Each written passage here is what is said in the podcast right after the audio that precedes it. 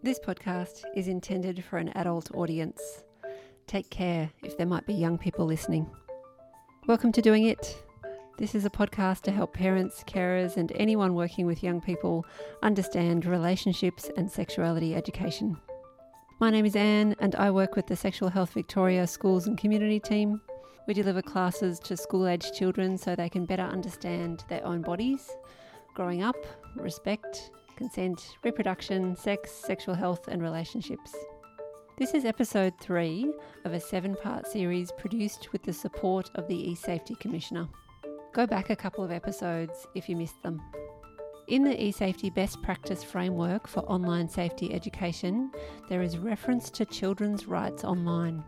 They say that young people have the right to provision, participation, and protection in the digital world. In this series, I'm focusing on protection. We understand that comprehensive relationships and sexuality education can be a protective factor for young people on or offline. In this episode, I would like to talk about the word inappropriate. This is the euphemism that adults often use when they mean sexual, nude, pornographic, violent, drugs, alcohol, addictive, costly, confusing, sweary, private, and any number of things. Young people use the word inappropriate too, because they understand from the avoidance of these specific words that they're not allowed to use them. This makes it harder to report a problem if the only word they have to describe the problem is inappropriate. In a recent grade 6 class, I asked what they thought their adults were worried about when they were online. The answer was they're worried we will see something inappropriate. They struggled to find any other words when I asked them what sort of things are inappropriate. In this episode, I will explore why this word is so popular and try to make an argument for ditching it. Part of a discussion of choosing suitable online content for any particular age group is using classification systems to assess risk. Here is Alex from eSafety to explain how these categories help.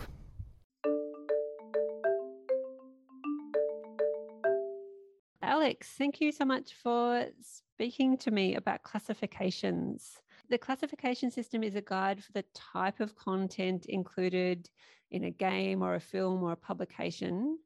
So, what sort of things are we trying to protect young people from viewing? Yeah, so the classification ratings are designed to help ensure people are viewing content that they are mature enough to, to be able to respond to and to process. There is a lot of information that, that comes across in, in media. And so it's to give guides about the, the level of seriousness and explicitness that people can expect to see within within material. Uh, so the classification guidelines are there's three guidelines. There's a, a, guideline for film and television programs. There's a guideline for computer games, and there's a guideline for publications. Uh, in each of them, they set out the the levels of material that is allowed at each classification. There's also a big subset of material that, that the classification guidelines say is inappropriate for anybody to, to be able to view, and that includes the most serious types of content like uh, pro terrorist material, material that promotes and incites and instructs in matters of crime, and um, offensive depictions of people under the age of 18, so uh, child sexual exploitation material. You know, the classification guidelines try to uh, give a, an indication of how much sex or violence or language or, or themes might be in the the media that, that is being consumed. The higher the rating, the, the higher the impact of the, the element. And it does take into consideration the impact, doesn't it? So, um, what the content is and the context and the impact that might have on the viewer. Yeah, and I think context is is exactly the right word because there is, you know, some context like an educational program where it might be appropriate to have levels of nudity or sex where you know talking about pregnancy or or whatever the case may be but where it's taken out of that context and it presented in a different form then the impact is much higher.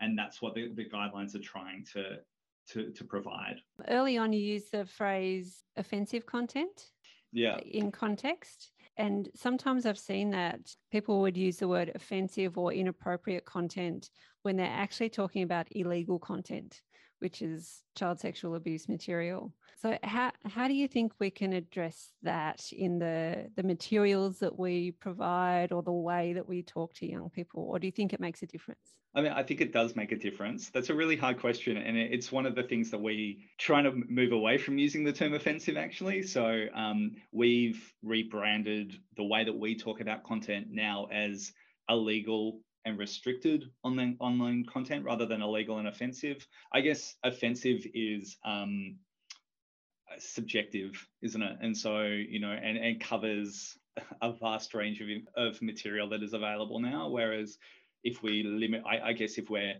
trying to limit the material that we look at and and what we talk about, we're talking about you know really high end, really impactful material that really nobody needs to see.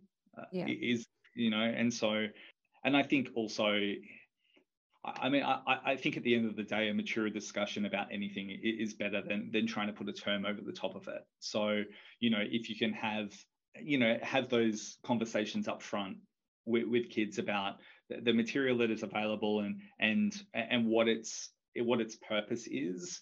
I think and potentially the impact, the impact and the, in the context that, that it might have, and and how you might deal with the impact. Um, you know, I I, I know I, I don't have kids, but having spoken to friends who whose kids have been exposed to to porn at an age where they as parents weren't ready for it and the kids weren't ready for it as well it's you know how do you then talk about what they've seen and and how and what it represents and and and what real life is?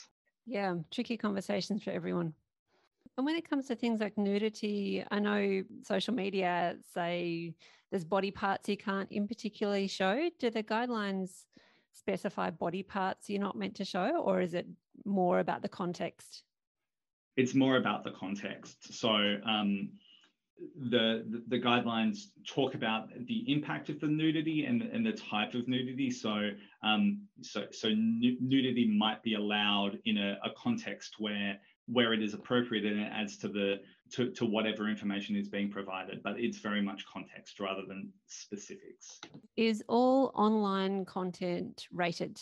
No no it's not. There are there is commercial content that is sold through online stores uh, like a computer game that that would have a classification. Movies that are sold in online stores would have the same classification that they would have if you were going to the cinema or a DVD store. Not that they exist as much anymore. Good luck um, finding one. yeah, good luck finding one. Um, but uh, and there is other content that, that might be restricted due to, to the type of material that it is. For example, if you went onto the, the website of a, a provider of alcohol, you might be asked to provide uh, information about your age to, to allow you to um, to access that material. But the vast majority of websites aren't rated.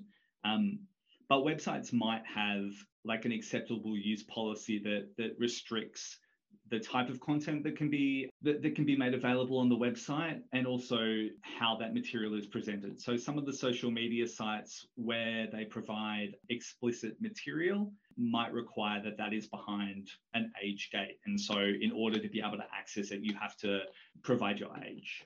But not proof of age just by saying hey i'm above age uh, it depends on the site, but but uh, you know there is a whole program at the moment looking into age verification online to look at what what are the appropriate methods and what what might be the me- best methods to do that. But at the moment, you know, it ranges from uh, a declaration that yes, I am over the age of 18, or in some cases, you know, when you sign up, you need to sign up with uh, information that that shows that you are 18. Just a bit of a, a side question. I've just sort of realised recently that classifications can be different between countries. So if if you're viewing Netflix content, America classifies nudity differently to Australia. Is that correct? That's right. Yeah, that's absolutely right. Um, I mean, there are some uh, examples of international efforts to try and standardize classification. Uh, for example, the computer game industry have uh, their own online classification tool where the developer of a game can put the components of the game into um, into a system and it spits out the relevant classification for multiple jurisdictions. So you know if they were going to sell it in Australia, here's the classification for what it would be in Australia as opposed to the UK or the United States. Yeah, it's so interesting. So if parents and carers are sort of using this as one of the tools to gauge which content they think is suitable for their young people, they're sort of dealing across jurisdictions as well. So, how would a young person gain access to content which is supposed to be restricted to over 18? So, unfortunately, that material is really easily available because so much of the material online is not classified. And so there aren't effective systems necessarily in place to stop people from being able to, you know, go into a search engine and type whatever they're looking for and, and the search results coming up. So there are tools that that people can consider using on their search. So you, you can put safe search functionality in place that restricts the the sort of content that you can look at. Um, you can customize that so that you know certain material is able to, to be found and other material is restricted and, and other material can be accessed once a parent has said, sure, go ahead and have a look at it. And then there's also, you know, filtering products that that you could consider over the top that also limit the sort of availability of material that is inappropriate for kids. Um, and absolutely would recommend that adults work to the best of their technical ability to filter. A lot of adults feel like their children have better technical ability than them. uh, so that becomes tricky as well.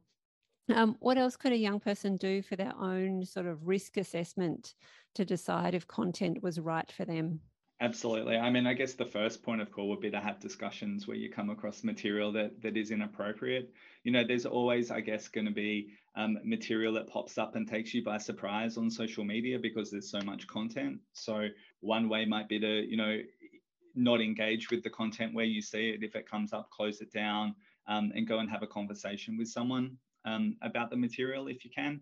Um, you can always report that material to us as well if you come across, you know, material that you think is we we refer to it as illegal and restricted online content. So we look at the really high end material. You can report that material to us, and and we can look to take certain action under our legislation for you know some of the content that is provided from Australia. We can direct a service provider to to put it behind that kind of restricted access system so that in order to gain access to it, you have to demonstrate that you that you're mature enough to to access the content.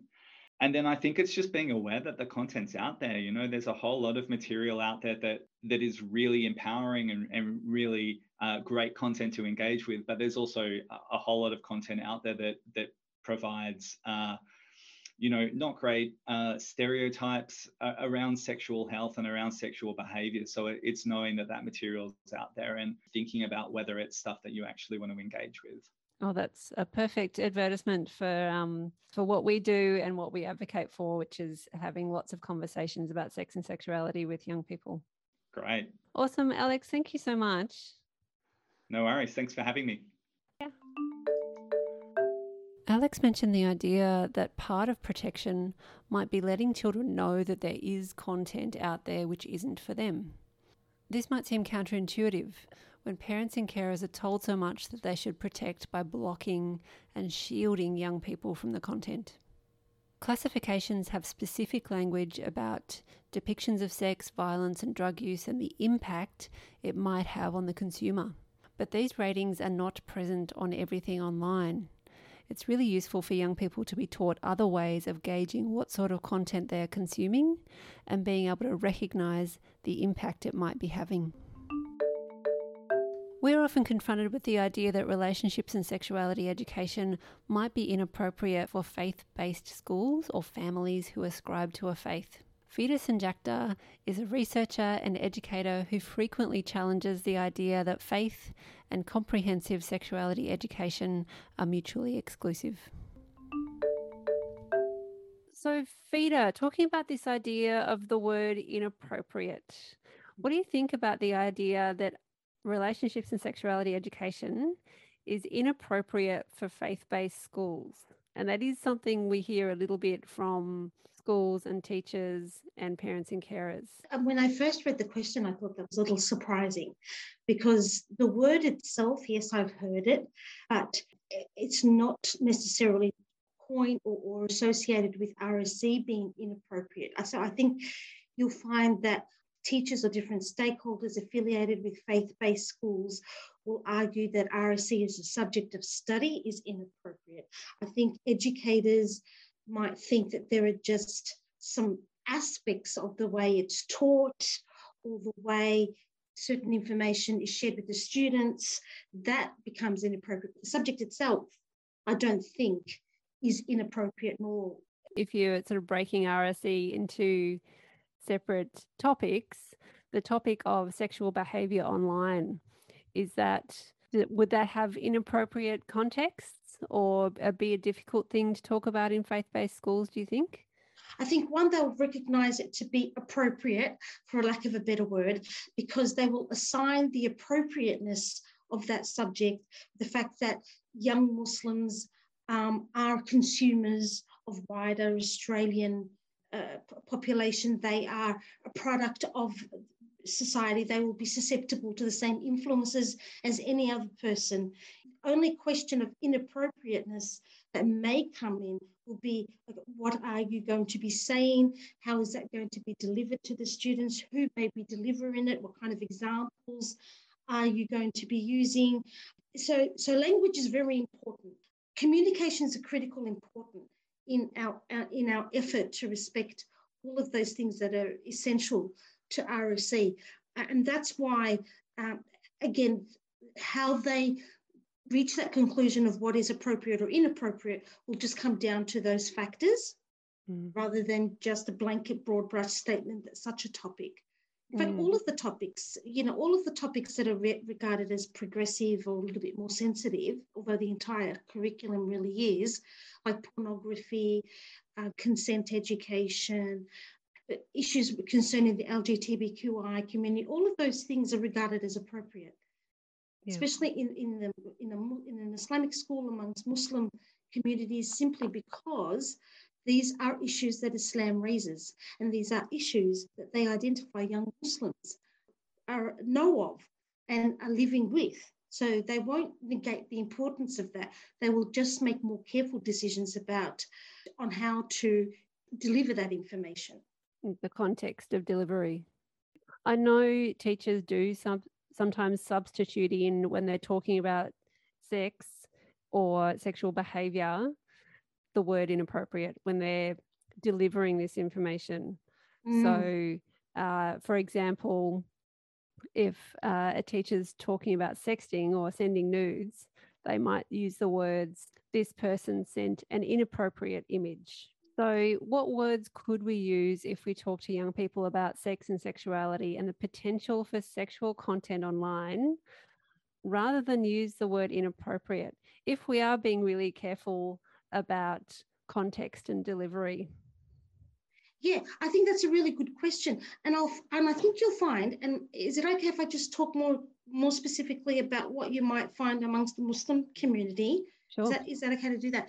I don't think you can rule out the word appropriate and inappropriate. I think that'll just roll off the tongue quite easily. But I think you'll find many teachers and uh, in this space, when they're communicating this with their Muslim students, will probably use other words like suitable or Islamically acceptable or upholding Islamic morals and values. So uh, I think they will always carefully align that and marry that with what is Islamically suitable or acceptable. So they will use them freely. This is this is a reflection of Islamic value, or this is how you can engage in Islamic morals. For me personally, I, I don't think we should worry so much about the semantics, you know, whether we use the word appropriate or inappropriate. I think that's um, a flawed idea because we're still kind of teaching this subject with a universal tone and a brush. I think we need to concentrate more on that there are different ways of transferring this information that and there are different ways of being culturally responsive and that we don't necessarily need to generate a consensus so for example in an islamic school or you know if it's done in line with islamic teachings a particular topic will be presented to the students as islamic acceptable or upholding Islamic morals, but nowhere in there does it mean that they have to do it. This is just a frame of reference. So again, students' autonomy is still is still theirs. That is not taken away. And I think that's probably a probably better language than appropriate or inappropriate because it's almost like it's definitive. But if you say that this is something in line with a mm. moral or in line with a character you should aspire to or in line with community acceptable behavior then you you're giving them a positive spin on what they what it can be and then you're still giving them the autonomy to do it or not. And i think that's probably a better way and probably why such words such as appropriate and inappropriate can attract so much negativity because it's almost like saying this is right and this is wrong. What did you say? Culturally acceptable. Like yeah, and it is about context. In this context we can teach what is culturally acceptable in this context and we can teach in this context and then you decide. That you, you decide. Yeah.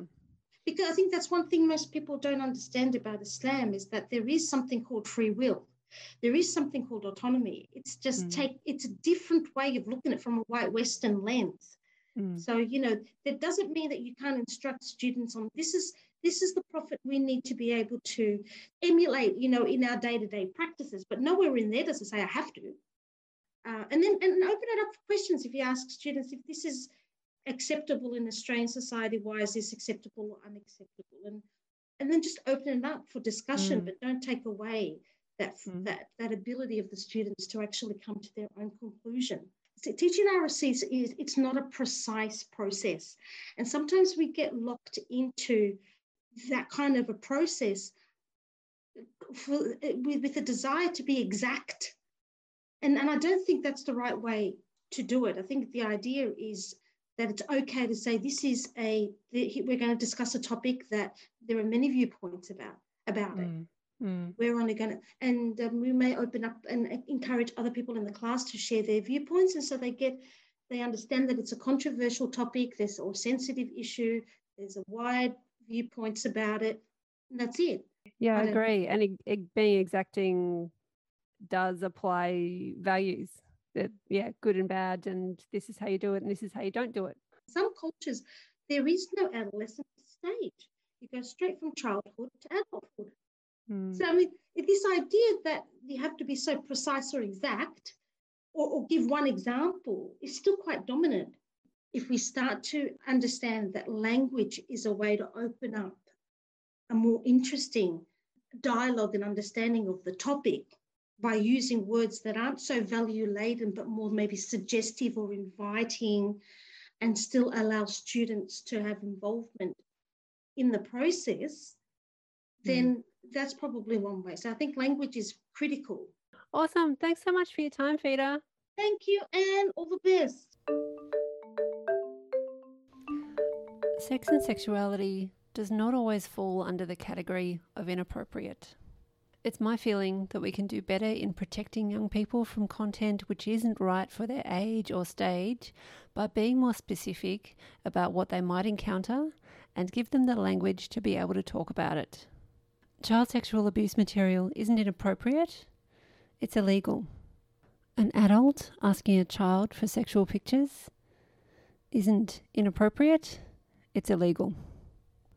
A parent or carer wanting to arm their child with credible information about sex and sexuality isn't inappropriate, it's necessary.